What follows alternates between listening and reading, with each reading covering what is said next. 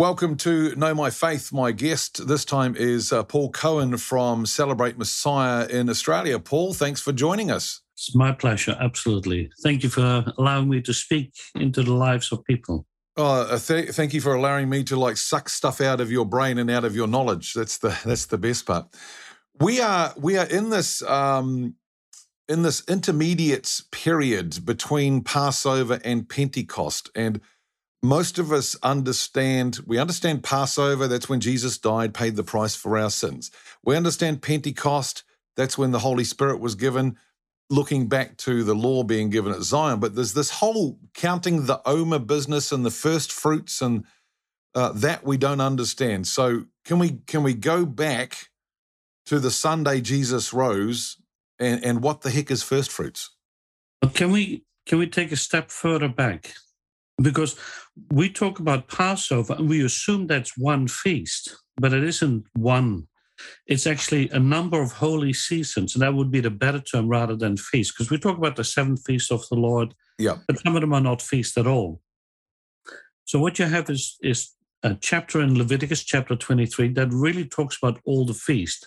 These are the appointments, literally, that God has made with us. And so these are appointments that will help us understand the prophetic ministry of Jesus, of the church, and of Israel. And that's the thing that we don't often get. And so when we look at the first one, it's Passover, we get that Jesus is the Lamb of God. And, and very few people argue about that. And it makes sense to us because Christ, our Passover, or Messiah, our Passover, has been slain. And so what Jewish people did back then in the time of Moses was kill a lamb. By the time of Christ, uh, there were lots of people that came and that they all uh, came without a lamb, but the temple then would provide a portion of that meat. And that's when right. Jesus did that at Last Supper, when he instituted the new covenant. But with that comes that second feast or that second holy season. That's the Feast of Unleavened Bread. That's in Leviticus twenty-three, verses six to eight. So that's that's actually after Passover, isn't it? Or, or, or no, Passover starts it? Passover is technically one day, and that's, that's all it is. So it starts in the evening, and the next day it's the, the week of unleavened bread. So you have a whole week where you eat the bread of affliction. Now, if you've ever been to a, a Seder, a Jewish Passover, uh, you'll be invited to participate of that. And I like feast as much as the next guy, but eating the bread of affliction, I don't know why we invite people to that. It is a strange thing to do. And it's that unleavened bread. And so we think of Jesus, uh, how does that fit with him? Well, he is the unleavened one. He's the sinless one. And so when you look at Hebrews chapters nine and ten, it describes his sinlessness, and particularly in terms of the reference towards his blood. Yeah. So w- instead of looking at Passover as the one day, we now see it as already two. And then it continues uh, when we look at uh, First Corinthians uh, five, uh, six to eight, don't you know that uh, your boasting is no good, a little leaven leavens the whole lump. Paul is making just not a reference to Christ our Passover, but also to the unleavened bread aspect. So we too, who are uh, now having received the Spirit, need to be like that. So is that is that kind of like, I mean, when Jesus says, that, you know, that this bread is my body given for you, that's that's unleavened bread he's talking about. That's unleavened bread. This week of unleavened bread, is that, should that kind of be like we're concentrating and remembering his sacrifice for that whole week? Yeah. And so rather than just the one day, or in some churches you have communion for about, okay, we have ten minutes set aside for communion. Uh, who is the next speaker? Okay, uh, can you give a little message on that? Yeah. You get these really floppy messages, but for a whole week, they were to remember that sinless aspect. And so in that sense, that really helps them say, I want to be clean and live a holy life and dedicated to the Lord. That's kind of a counterpoint to the days leading up to uh, Yom Kippur, isn't it? Because those are days of of introspection, looking at the leaven within us. Yeah, and it, it really connects in that sense that it often is about looking in, saying, how do we get rid of the sin? Yep. And so with the Passover, we know that it, he takes away the sin. And so with the unleavened bread, we remember that he is the sinless one. And so we look at him. But then we come to that third feast, and that's uh, in Leviticus twenty-three, nine to fourteen. And they were to take a sheaf to the priest. Now, this is on the uh, the day after the Sabbath. Now, the day after the Sabbath is, it doesn't take a genius to work that out. That's a Sunday. Yeah. Well, here the, the, the rabbis differed with the people from Qumran and from the Samaritans and from the New Testament. They then now say, oh, well, no, we don't want to celebrate at the same time as they do. And so they've uh. now shifted that day. But the point that they had to do was to bring a sheaf. Now, the, the first grain that was ripening, the barley, was then brought to the temple. And in Josephus and in the Mishnah and the, the rabbinical commentary on the um, the Bible is not quite a commentary, but it, it kind of, you can see it like that. You, you can see a lot of stories and, and information about this feast. Mm-hmm. It is huge. And so uh, rather than talk about Passover, you could actually talk about the season of Passover. Yeah. And so these are the first three. And so now they bring the barley, the, the first grain, towards the, the temple. And it, it helps them uh, understand that God is the one who brings forth the fruit from the earth. Now, in First Corinthians fifteen, uh, Paul talks about that, that uh, Messiah is the first fruits of the resurrection. And so this feast then Uh, connects into that whole, who is Jesus? Well, most of us aren't agricultural anymore. We're all city-bound. Um, so the, the first fruits is, the is I mean, obviously, it's, it's the first to ripen, and if it's the first, it's the best, um, yeah. generally. So we understand Jesus is the best. So the the waving of the sheaf, um, is that, like when Jesus said to Mary, you know, don't hold on to me, I haven't ascended to my Father. Is his ascending to the Father, is that the waving of the sheaf? No, I, I think that has to do with something else. I, I hadn't, maybe I'm I'm missing something there, but I hadn't quite connected it. No. Now, earlier you mentioned the counting of the Omer. Yeah. In the first century, what you have is that they brought the sheaf, but the first sheaf had to be brought on that first day, and that's coming from the district of Jerusalem. Now, as they go further out, you have those times that you can count. So the first day, the second day. And in Leviticus twenty-three, we also have the counting of the Omer, the counting of those sheaves. Now, Jewish people still do that. In the synagogue, they say every day, today is the so many day of the counting of the sheaves, of the counting of the Omer. Right. Now, we don't do that, but it is important for us to realize that that they lived from feast to feast, or from holy season to holy season, because this now stretches from Passover all the way to Shavuot, or Pentecost, as Christians yes. like to call it. Now, Jewish people call it the Feast of Weeks. That's what Shavuot means. Uh, Christians take it as the fiftieth day, because on the next day, you have to celebrate this. Well, that's a little different too, because, I mean, if we, we take Pentecost as a day, but in the Jewish term, it's a Feast of Weeks. Yeah. So is that, is that the weeks between Passover and Pentecost? Yeah, and so you, you go from one to the other. And so the, the starting of that season is the, the first day, the day after the Sabbath, and then you count every day. So you have an anticipation towards the final day of that feast, and that's that fiftieth day. So that's why Christians call it the fiftieth day, and that, that makes sense. So it's more a countdown, isn't it? I mean, if, if you had, the, if you had the, the, the feasts as a clock on the wall, it would tick into Passover, then it would count down to Pentecost. Yeah, it, there's, there's that whole counting down, and there's that sense of anticipation, what's going to happen now. Now, particularly for um, you know, Shavuot, it's the giving of the law that we remember. Yes. So it is highly significant in that sense. It's also a bit scary, because on that day, lots of people died because God came down. And that's the scary thing, that we we remember that time of God coming down. So Leviticus fifteen to twenty-one talks about uh, the offerings that you have to bring, and it's a burnt offering, but it's it's remembering really about the giving of the law.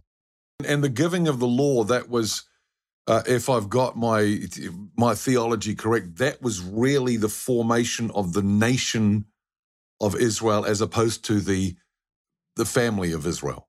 Yeah. So what we have is the family of Israel with Jacob. Then they become the tribes of Israel, and that's basically the time in Egypt. But yep. They are loosely confederate. They're not actually joined together.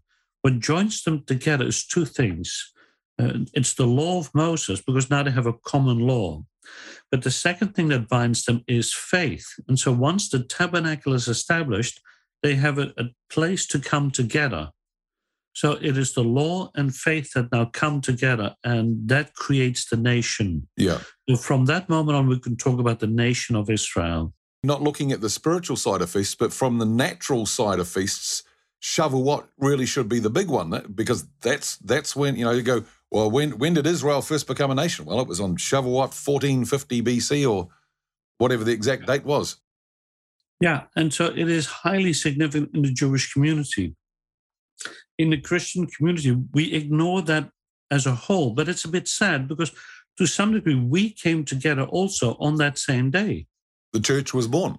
Yeah, the church was born. So we we didn't become a nation, but out of many nations, we became one people. Yeah. And we too have a common faith. We have one Lord, one faith, Messiah Jesus. So it is it is very similar in that sense. When when we open up that aspect of it, the, the Jewish understanding of it, the Israelite understanding of it, you go, oh, well, that makes so much more sense now, as opposed to just, why are we doing, oh, okay, yes, well, yeah. The Holy Spirit was given at Pentecost, so that's it. But you delve a little bit deeper into it, because the parallels are there. The, the many tribes, the twelve tribes that were disjointed came together. The Uh, at the first Shavuot, at the second, we'll call it Pentecost, the, mm-hmm. the nations came together, and we have all those different nations that uh, that are mentioned in the book of Acts. The giving of the law on stone, and then the you know God says in Jeremiah, you know, I will I will write the law in their hearts through the Holy Spirit. Yeah, we do have to remember that both covenants are made with Israel. Yes. So both in Jeremiah and Jeremiah thirty-one, verses thirty-one to thirty-four, it is with uh, the nation of Israel. And the law of Moses is given to the nation of Israel. But in Ephesians two and three, we see that Paul now says, we are of the same faith, and so we are brought near. And so Jew and Gentile then stand together in as one. Now, particularly this can be seen in this particular feast, the, the Feast of Pentecost, because one of the offerings that had to be made was two loaves. And while Passover had unleavened bread, this has two leavened loaves. And if you think about it really simply, uh, two leavened loaves, that would mean two sinful things. Well, what are we? We are Jew and Gentile that come together. And that was, you know, raised up to the Lord, or you know, it was a wave offering before the Lord. So Jew and Gentile come together in that sense. And that, that's highly significant, because it's not about uh, Israel alone. It's also about the people of the world. All of us can come together now uh, in Christ. And so it, it's it's a highly significant day. And yeah. The way we know that we're in Christ is when we have the Spirit. So God pours out His Spirit upon all flesh. Now, initially, that's Jewish flesh, but in Acts, you can see that extended to uh, first the Samaritans, and then there's some other Gentiles that come in, some Romans, and then the message goes out worldwide. Just, are you able to explain for us, that, because, I mean, the, the waving, what is the waving? You, you pick up these two loaves and you wave them before God. He goes, yep, I accept that. You go, what is that?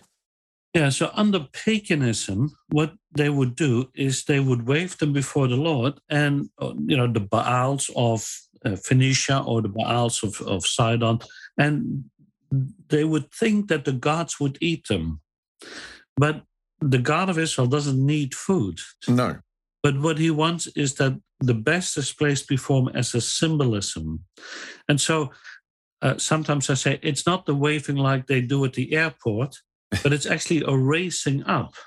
Yeah. And so it was, in, in that sense, a heave offering. It was raised up before the Lord, and the Lord then could see it. and then it was placed before him on a, a table or an altar. The the the bread of presence in the tabernacle, later on in the temple, yeah. was placed before him. Now, the priest then, as his representatives, would eat that. But it's also partly acknowledging that this came from you. Yeah, and so it is raised up to him. It belongs to him, but we participate with him. Yeah. Yeah. And so it's a it's an incredible offering when you think about it. You have the unleavened bread, that's Messiah. Now we have the leavened loaves, that's us, Jew and Gentile, now coming together. And it's, it's sad that in some churches, when they celebrate the communion or the breaking of bread, that they, they use leavened bread. Because th- yeah. that would be eating us. But we don't want to be in us. We want him in us. When I was pastoring the uh, the Christian Center, we started using unleavened bread. And having been brought up in the Presbyterian Church and been Baptist and Anglican and all these things, it's it's still un it's unnatural for me to take communion with unleavened bread. Yeah, it, it's, it, yeah. It, just, you know, it just doesn't feel right. Although that, that is the right thing to do. It's what Jesus would have symbolized, rather than you know, the leavened loaves. That that's you and me. We are full of sin. Yeah. And what we need is his covering against that. So why are we why are we raising up the two loaves ourselves at Shavuot? Well, we don't do it. The priest does. So it's the high priest, God's representative, who lifts it to God. And then that bread is distributed to the priest. So today when we do that in a local congregation on the day of Shavuot, we do that too. We raise two loaves. And it's not so much a reminder of that event, but what we do in the synagogue, in the Messianic community, we often have two loaves because God gave a double portion of manna. Yeah. Now, on Shavuot, we do make that additional application and say, this is Jew and Gentile, and that we are now one because we are one offering. And so it's that combining of the, the, one, uh, the one new man, uh, as Paul calls it.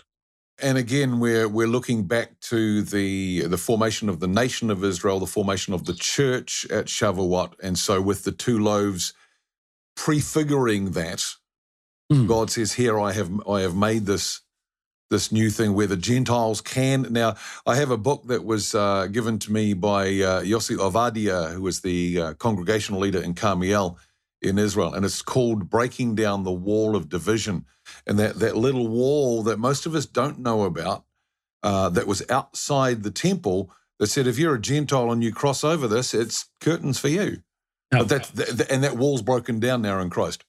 Yeah, and so you, you got to unpack that a little bit more because most people don't quite get that. There's the temple compound, and so there's a whole platform with, on that platform, various structures, including Solomon's Colonnade, including uh, a, a marketplace where the, the temple change um, exchange for money happens, and there's the Hall of Judgment. But a small building on that whole platform is the temple. Yeah. And around that, there are various courts. Uh, inside of it, there's the courts for the priest, then just in front, the court of the men. Then there's a wider extension for the court of the women. And then even beyond that, there's the court of the Gentiles. And between the Gentiles and the court of the women is that barrier. And uh, as they did excavations uh, on Temple Mount uh, during the Ottoman period, uh, they found that plaque that you described. Uh, Gentiles can go in, but it's on pain of death. Yeah. And so it's, it's a huge separation of Jew and Gentile. And they were always excluded. So in, in the book of Ephesians, it talks about that. In the book of Romans, it, it also indicates that uh, in Romans nine, at the beginning of it, it talks about advantage then is, you know, for yeah. the Jew. And I think it's important to realize that they were excluded, excluded from meeting God. Looking at the tabernacle where God says, uh, I will dwell with you, but you're a sinful people, and my holiness might break out against you. So... So that I can dwell with you, mm. you need to make a tabernacle. You need to cover it with this. You need to sequester me away. And, and most people didn't, you know, we, we we give a little knowledge to it, but the only person that ever saw the the Ark of the Covenant, the presence of God underneath the wings of the cherubim, was the high priest on one day a year. Nobody, you know, no. and it was only the priests were allowed in the tabernacle. It was only the, uh, sorry, the Levites and the priests. It was only the priests allowed in the holy place. The rest of the Israelites weren't even allowed to come close, mm. let alone us Gentiles. Yeah, and so in the tabernacle, you, you don't have that clear distinction um, in terms of distance. And that only comes in through the Second Temple period. Yeah. But there is that whole separation. And so sometimes I call that the geography of holiness. So you have the Holy of Holies. Then there's the holy place. Then there's the court for the priest, the court for the Israelite men, the court for the Israelite women, then the Gentiles. And so you're standing on the far outside and you don't know what is happening inside. Yeah. You don't, you can't look in. Even, as you pointed out, even Jewish men, even Jewish priests couldn't look in. And yeah, you're right. God is holy. And that's sometimes the thing that we, we forget in that whole process. And yeah. we talk about God as love a whole lot, and that's great. But he's also holy, he's righteous. And that aspect, particularly in the tabernacle, comes out very clearly. Yeah, and where Jesus says to the disciples, you know, you, you know the Holy Spirit because he is with you and will be in you. And, no. and to me, that's the really exciting part, is that this holy, holy, holy God that Isaiah quaked before when he saw him, who said, you cannot come close to me even if, you're, even if you are uh, an Aaronic priest. Mm. You can't come close. If you are a Jewish male who's not of the tribe of Aaron, or of Levi, you can't come close. If you're a Gentile, you've got no hope. But at Pentecost, at Shavuot, the Holy Spirit came down and dwells within us. It, it is a pretty amazing prophetic statement that is already found in the book of Ezekiel, that the Spirit would indwell. And now in the book of Acts, we see that that not only applies to Jewish people, but to everybody. And so in that sense, the, the grace of God is then extended out, not just for one man who comes in twice on that day, once for himself and once for the nation of Israel, but now it's extended to all people who can come in. Yeah. And uh, that liberty is only based on uh, the covering that we have. If we are not in Christ or in Messiah, uh, we can't come in. We are still excluded because of that holiness aspect. Yeah, yeah, it's it's a fascinating study. So I like the way you put it with the with the um, the, the counting the counting down to Shavuot. In, in my mind, I'm going, it's a bit like when in, in the old Western days when you're waiting on somebody to arrive and you hear the train whistle, way way in the distance, and and in some ways the train whistle then say that's that's Passover, is the whistle, and we're waiting and waiting and counting down until that train arrives. Yeah, it, um, for people with a, a Catholic background, they might remember those Advent calendars. And so every day in, I think it's December, I'm not yeah. quite sure, you, you would open a, a little flap on that calendar. Um, is there a chocolate behind it or? Sometimes. Yeah, okay. So, you know, and there's this, and you live up to that final day. Yeah, and it's it's that same anticipation. And yeah. to some degree, we need to build that into our faith again, because we, we often come to church and it's like, oh yeah, here we go again. But it's that sense of living from, from holy season to holy season, and they're not that far apart, so that you get a sense of what's next on the calendar. When am I going to meet God again? And yeah, yeah we don't get that as much uh, when we, we meet weekly, but to some degree, that's what we need to build in. Yes, we, we make a big deal, and, and rightly so, of Easter and, and Passover. We should make a big deal of that. Yeah. But uh, in some ways it's like, oh, oh, oh gosh, is it Pentecost Sunday already? Yeah, and it, it's a real shame because he is the first fruits that, that rose, and because of him rising, we have a new high priest. Because of that, when he takes those two loaves symbolically, Jew and Gentile can now come in. And we, in a sense, become first fruits. Uh, in James one eighteen, you see that, for instance. So it's pretty amazing that we too become a part of that. Yeah. Um, it's an it's an amazing thing to contemplate. And it's the high priest that waves the two loaves at Shavuot? He, he raises them up, and uh, you know, he then takes them down again. Yeah. So this is, this is in our instance, then this is Christ who does that with us. Yeah, exactly. Yeah. So that that's that sense of him raising us up. Yeah. And it's it's by grace. It always has been by grace. Always. And it is it is God who draws near to us rather than we building a ladder into heaven. Yeah. Uh, or building a tower into heaven, as you know we have in Genesis. Yeah. So we've had the fulfillment of Passover. We've had the fulfillment of first fruits. We've had the fulfillment of the counting of the Omer and of Shavuot. We now await that trumpet. Not not quite. We we often miss this in Leviticus twenty-three, verse twenty-two. We miss that reference, and it's it's a really interesting reference. You have. Uh, a whole lot of talk about holy seasons, holy days, holy things that need to happen, and sacrifices and all of that. But in, in the verse that is right in the middle of this, the sorry, no, yeah, it's in the middle.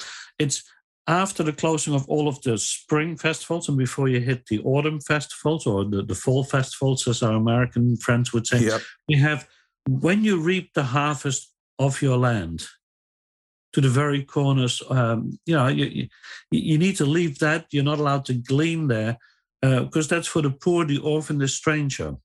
Yeah. And that reference is actually really key for believers. It's not just uh, an agricultural reference, as academics like to point out. Oh, it's it's all about agriculture. This is, uh, you know, early spring things that they could eat, so that that's how they come together. And here's another agricultural reference, and it's. It's missing the point in terms of uh, understanding what this is. Uh, the stranger and the alien, the uh, those that are outside of the covenant can be brought in. But we also have that statement by Jesus saying that the fields are ready to harvest. They're wide unto harvest. Yes. So we now have a calling, and that's the whole thing. So before we get to trumpets, we must understand that our calling today is primarily to share the good news that we just learned about in the first feast. Christ, our Passover Lamb, the sinless one, the first fruits of the resurrection, who now brings us together, Jew and Gentile. That's the message that we got to share to the world. We need to be able to show the world that we are believers. And some of that do that through mercy ministries, like helping. And some of us do that by standing on the street corner. Some of us do that by bringing people into their homes temporarily and hosting them. Or there's a whole variety of things yep. that we can do. But be active is really the key, rather than be passive and sit back and go, yeah, I'm I'm ready. I think I think the Lord sometimes would say, uh, actually, no, you're not ready. Paul, it's been fascinating. Uh, we're going to have to do this again when you get back from the Netherlands, um, because I'm I'm learning a lot from you, and I, and I hope our viewers are as well. Thanks for your time. My pleasure. Thank you very much. And uh, thank you for watching, and thank you for listening. Uh, remember to uh, click the bell and all the other bits and pieces to subscribe so that you hear when the next podcast is coming up.